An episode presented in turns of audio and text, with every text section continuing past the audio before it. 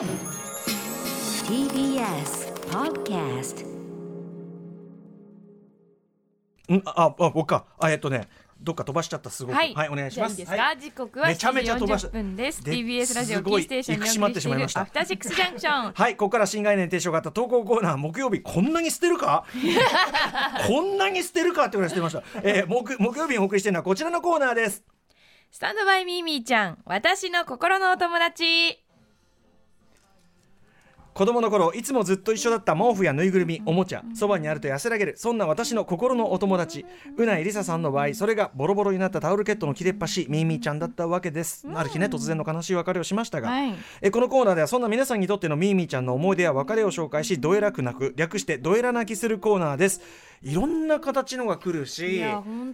のーある週で例えばそのこれはこういうことなんじゃないかっていうふうに立てた仮説が翌週やはりこうなんていうのそうじゃないんじゃないかとかね。もはやなんか児童心理学の域にまで達しそうな話を。でも実際そういう意見の話だよね、これはね、うん。さあということで、えー今週もいっぱいいただいている中でご紹介しましょう。これはじゃあうないさん読みでお願いしま私のす、方からいきますね、えー、2週間前から始まったミーミーちゃんを持っているのは末っ子が多い説、えー長子や末っ子に限らず愛情不足を感じた子供が持っている説。ペットを飼っているとミーミーちゃんはいらない説などのさまざまな仮説に対して反応が届いております。ラジオネーム爆風スカンクさんのスタンドバイミーミーちゃん。私の心のお友達。歌丸さんうないさんこんばんは。こんばんは。私にはこれまでの人生に2つのミーミーちゃんがいました、えー、1つ目は1メートル四方くらいの柔らかくて大きな枕。中学生くらいの頃から私はこの枕を家中持ち歩いてクッション代わりに抱きしめ寝る時も頭の下ではなく抱きしめていました。うん。枕がないと眠れず家族旅行には持参しましたし大学の時に父親と喧嘩して家出した時にも、えー後日この枕を救出するため自宅侵入ミッションを決行したほどでした。えー私は4兄弟の長子一番上の子供ですが今にして思えば枕への執着が強まった中学生の頃というのは11歳離れた末の弟が生まれた頃なのです。両親の溺愛ぶりは上3人にとっては信じられないほどでした。やっぱ年離れてるからですかね、うんうん枕は特殊な形だったこともありカバーが破れてからは裸で抱きしめ続け10年ほど経った頃にはボロボロになって社会人になった頃に手放しました。愛着を持った時期が遅かったからか捨てる決断は比較的ドライにできました。ところがそこから私は寝つきが悪くなり、えーたまたま時期がかぶっただけで原因は他にもあるかもしれませんがうつ病まで患ってしまいました。大変だったね。えー病気療養療養中に私を癒してくれたのはシリケンイモリのみゆきちゃん。え？しかしみゆきちゃんは私の回復を見届けるように天に召されてしまいました。イモリねイモリですね、うんシリケンイモリという種類がいる、うんあるんですね。ちょうどその頃に出会ったのが今の2代目ミーミーちゃん。京都水族館で出会った等身大のオオサンショウウオのぬいぐるみです。かわいい両生類の友達を失った私の心の隙間を埋めるように目の前に現れたのはふわふわの柔らかさ。抱きしめた時の大きさが初代ミーミーちゃんの枕に近い世界最大両生類のぬいぐるみでした。えーなのでミーミーちゃんとペットは両立しない説には私も深く賛同します。乗り換えたと言われたら否定はできません、ただしうないさんのおっしゃっていたペットの体温生身の体は関係ありません両生類は変温動物ですしイモリは毒も持っているので触れ合う対象ではありませんでした。ミーミーちゃんとペットは両立しない説のサンプルになれば幸いです。はいということで。なんか思わぬ方向に発展していきましたね、まずね。なるほどなるほど。まあだからねいろいろちょっと大変だった時期。でもその、はい。やっぱりそのある種親の愛情がちょっとこう感じられなく不不足しているというか不足していると感じられてしまった時、感じちゃった時。に、まあ、ミーミーちゃん怒りやすいっていうのは一つこれはね、あのぼ傍証としてあるかもしれないけど、はそれをこう大人の意思で捨てたら、うん。まあ、それが原因かわからないけども。ちょっとふやっぱ不安的になってきちゃって、でそれを支えてくれたのがシリケンイモリって急に、急にも、うん、犬とかそうそうそう。犬猫じゃなくてね、でもまあそれ相性は良かったんでしょ？うやっぱ可愛がっていたんでしょう、うん。でもまあイモリのねやっぱ寿命というのもあって、うん。そしたら今度はオオサンショウウオだからいろいろ両生類要素と、うん。えー枕要素合体したね。合体したっていうね、はい最初のね。でこれは今今はだからそのあれなんですかね、えっと、爆風スカンクさんはうんこのオオサン二ショウウオをゃんでだ満抱いたされているわけて寝てで精神の安寧はん得てるんですかね得られてこれはね。いるということですよねきっとね。オオサンショウウオこれかかわいいね京都可愛いです水族館。ねぼーっとした顔でね。等身大。でも結構で等身大でこんな大きいんだ。だから世界最大でっかいんじゃ両生類これ。すごい平たいのね。でもやっぱりミーミーちゃんとペットは両立しない説。これ後押しになりましたね。ペットで保管できる。まあもちろんそれが犬猫のようなうん。懐いたり体温がある生き物ではななくてもくてもいい、まあミミィちゃんってある意味こっちのあのこっちのある意味勝手な思い入れの話だから確かにイモリでもありえはする。ただうんうん。接触すら関係ないはね、すごい。接触できなくても満たされるのはすごいな。まあそれはある程度大人だからでもあるんじゃない？ー。それはひょっとしたらさ。うんうんうんうんいやでもなかなかね大変な時期っていうのをね、こう寄り添ってくれた子たちがいてくれてよかったですね、うん。というねことですかね。はい、えー、ということでじゃあ続いていってみましょう。変わり種ミーミーちゃん。えー働く方のももさんからいただいたスタンドバイミーミーちゃん私の心のお友達。皆さんのミーミーちゃんを聞かせていただいていると柔らかいふわふわしたものが多い気がしますが自分を振り返るとミーミーちゃん的なものと呼べるのは電人ザボーガーだと思います。ピープロね。えー15センチぐらいの超合金ザボーガーはもともと 3, 3つ上の兄のものだったのと思います。そのため幼稚園児だった自分が持つようになった時はすでに左腕は、えー肘より先がなく、えー右腕も必殺技のチェーンパンチの名残の鎖が手首からぶら下がっているのを見、えーそしてザボーガーのデザイン上大きく後ろに倒れる構造の、えー頭はぐらつき赤ちゃんのように首が座らない状態です。これあの、うん。デンジザボーガー特撮ヒーローで、うんうんあのえっとまあ、等身大ロボットなんですね、はい。でバイクから変形するというそういう設定なんですな。なるほどなるほど。えーでねザボーが。えー何より覚えているのは暗いベッドの上で動かした時の亜鉛の据えた匂いと舌に残るちょっと刺激のある感触口に入れたりしてうん舐めてたのかな、え当時の私はそれらを感じながら眠るのが常でした。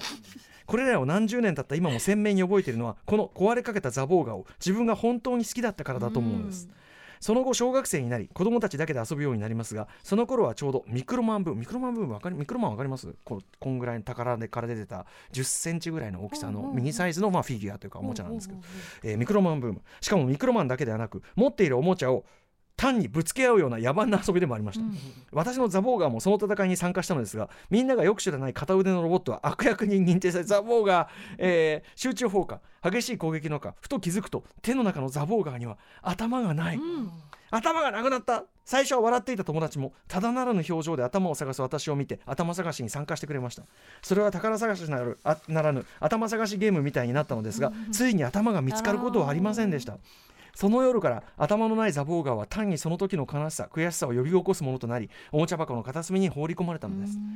それから10年以上経って暇だった大学生の私はそのザボーガーに自作の頭と腕を取り付けました綺麗に塗装もされたザボーガーを見て私は誇らしい気分になりましたが当然一緒に寝たり舐めたりすることはなくその後他の者と一緒におもちゃを施設に寄付するボランティアに引き取ってもらいました、うん。すごいね「トイ・ストーリー3」みたいなね、えーそのことも遠い昔となりさすがに今は残っていないと思いますがあのザボーガーがどんな運命をたどったのかは今でも時々想像してしまいます。なんかちょっと悲しいねこの子供のさしょうがないよそれは子供同士のそんな大事なものだってのを知らないしね、えいえい、それのこうあれにね犠牲になってしまったというね。しかしこのなかなか鉄彫金っていうすのごいですね。鉄系のさ。壁ですよね。これはきっと。まあだから嗅覚と味覚が満たされたんです、ね、俺でもきっとなめはしないけど、うん。例えばその金属製のモデルガンのはい。ひんやりした感触、あー。それをこうやって頬に当てて心地いい。でちょっとか感じそのオイルの匂いとかそういうのも心地いいみたいのはちょっとあるんで俺うん硬いものフェチはちょっとわかりますね。今の説明聞いてまあ確かにあーって私も思いました、うんうんうんうん。で多分興味本位で、はい。こいつ舐めたらどうなるんだろうっていう感じで多分働こうのももさんが、はい。その興味をうん。実践したところ、美味しい。子供の時大体口には一旦入れるからねやっぱね。ちょっと興味を私も確かになミーミーはあのチューチューしてたからな。チューチューあ味わいもしてたの？味わいしてましたしてました。あそう、はい。これ味わうとさでも次からはてめえの唾液をあそうそう。でちょっと臭いからうん。洗濯ですよ、もう。あそれは洗うんだ、うん。そこは洗うんだ、うん。そうかそうか。これでもなんかそのさうっかり友達と一緒にその雑な遊び方をしてしまったことにに対する自分に対する後悔、友達に対するい怒り、うん。でももう取り返しがつかない感じもろもろでもう全部記憶たくない。で押し合ってしまった感じ、っていうのも切ないしね。して大人になってからなんとこのおと、ね、働く方の、えーももさんのこう手先の取っといてましたねしかとも取ってたし、うん。あの頭を何？何をスクラッチビルドできたってこと、ね。どういうこと？だって寄付できるぐらいのクオリティにはなってたわけですよねどんだけ手先器用なの？ねえ、うん。いやいやそんなところも含めてですねとまあでもなかなか。柔らかいものじゃなくてこういうね硬いものもフィギュア系というかロボット系でもあんじゃない？あのこれは超合金系だけどソフビ系？あー。とかさ絶対あるよそのさこう足。あれ口に入れてみたくなる確かに、うん、でちょっとビニール臭いのもまた良かったりして。確かに確かに。あんじゃね？あんじゃあねりそうですね。そうそうそうそう、さそんなラインもねうん。募集しております。あもう一個あるのね。入ってみましょう。えーラジオネーム北村健さんからいただいたスタンドバイミーミーちゃん私の心のお友達。僕のミーミーちゃんは皆さんのように何十年同じ布を肌身離さず持ったり体の部位をムニムニするなど唯一無二の存在ではなくうん。いつでもどこでもある。ティッシュペーパーです。えー、いいなこのティッシュをどうしている時が安心するかというと箱から1枚ポーンと取り出しキンキンに冷えた麦茶にイン。え？え？キンキンに冷えた麦茶に。て今両方あるんだけどどうしよう。結構冷えてる麦茶とティッシュがいやちょちょちょっと衛生的なあれマークちょっと一応聞いてみよう、イン。十分に麦茶を釣ったティッシュを口の中へ、ん。一気に噛みしめて喉を潤すもよし、チューチュー吸ってティッシュの柔らかさを楽しむもよしこの麦茶ティッシュをしている時が何とも言えない幸福な気分になるのです。もちろん親には麦茶ティッシュをしていることなんて言えませんが、年中楽しみたいため母親に「お母さんが沸かす麦茶最高だから 夏以外も麦茶よろしく」と。麦茶が年中出されるシステムを構築。なるほど。我が家のティッシュペーパーの減りは異常に早く思春期にはなさらにバイトかなり無駄遣いをしました。大人になった今僕は金に物を言わせ話せる具を使ってみたりメーカーによって舌触りの違いを楽しんだりといまだに麦麦茶ティッシュを卒業できていません。これはすごい。これミーミーちゃんかわかんないけど、うん。まあ発見しちゃったんですね。うん。しかもなんかこう自分がどうすれば幸福な気持ちになるかをよく分かってらっしゃるし、誰にも迷惑だから低みに近いのかなこれは。確かに確かに。うん、そうですね。誰誰にも迷惑かけてないし別にいいんだけど、うん。なんか。いやすごい始めたきっかけ何これ。そうだたまたま入っねちゃってとかですかね。でもさなんかわかる気もするのはいやわかりますそれは。うん。ね。なんか私ナタデココを思い出しました。ナタデコナタデコって口に入れるじゃないですか。うんうん。私中の汁なく,、ま、なくなるまで、うんプラスチックみたいになるまでか、うん。噛みたくなるんですよ。え確かにー全然わからん。キュッキュッもう中のうん水分が全部なくなってカピカピになるじゃないですか、でそうするとあれプラスチックみたいな。もう食べ硬くなんだ。そこまでやったことないからやった分かんない。ことないですか、うん。多分その感じかなと思って。そそれに近い。なんか噛めば中から出てきて最後なんか物質みたいになるみたいな。その感じ。楽しいのはわかる。まあ、そのさだからその物質のなんか臨界点っつうの、うんそのこれ以上いったらもうそれではなくなる臨界点みたいなそこの際を楽しむみたいな感じかな、うん私はそれをナタデココで感じたんですけど。あとあとまあティッシュって当然さそのなんていうかな独特のこうタッチっていうかさ、うん。うん肌触りはいいようにできてるわけだから、うんまあ、肌触りがいいってことはイコール髪触りもままあまあ。るっちゃあるうん。のか試したことないですね。ちょっと家でやってみますね。今うなぎさんね幸い幸効果不効果今 いややめましょうやめましょう。さすがにやっぱ僕。今や今ティッシュに手伸びましたよ。さすがにやっぱそれはちょっとはい。あの気が向いた時にね、うんご自宅ではい。家でね。あのちゃんと衛生状況をあの、ちゃんときれいにした上でね、今今はあんまそういうの推奨されませんから。はい、はい。そんなこんなで。ありがとうございます。いやーいろんな角度から来るなみんなのなんか癖とかね、うん。フェチが分かってきたよ、まあ、北村健さんのこれはどっちかというと低みであるという確かそうにそうですね、はい。思わぬ発見をしてしまったということですね。はい。こんな感じで木曜日のこのコーナースタンドバイミーミーちゃん私の心のお友達では皆様からのメールをお待ちしています。宛先は歌丸アットマーク tbs.co.jp 歌丸アットマーク tbs.co.jp まで投稿が採用された方には番組ステッカーを差し上げます。以上スタンドバイミーミーちゃん私の心のお友達でした After Six Junction.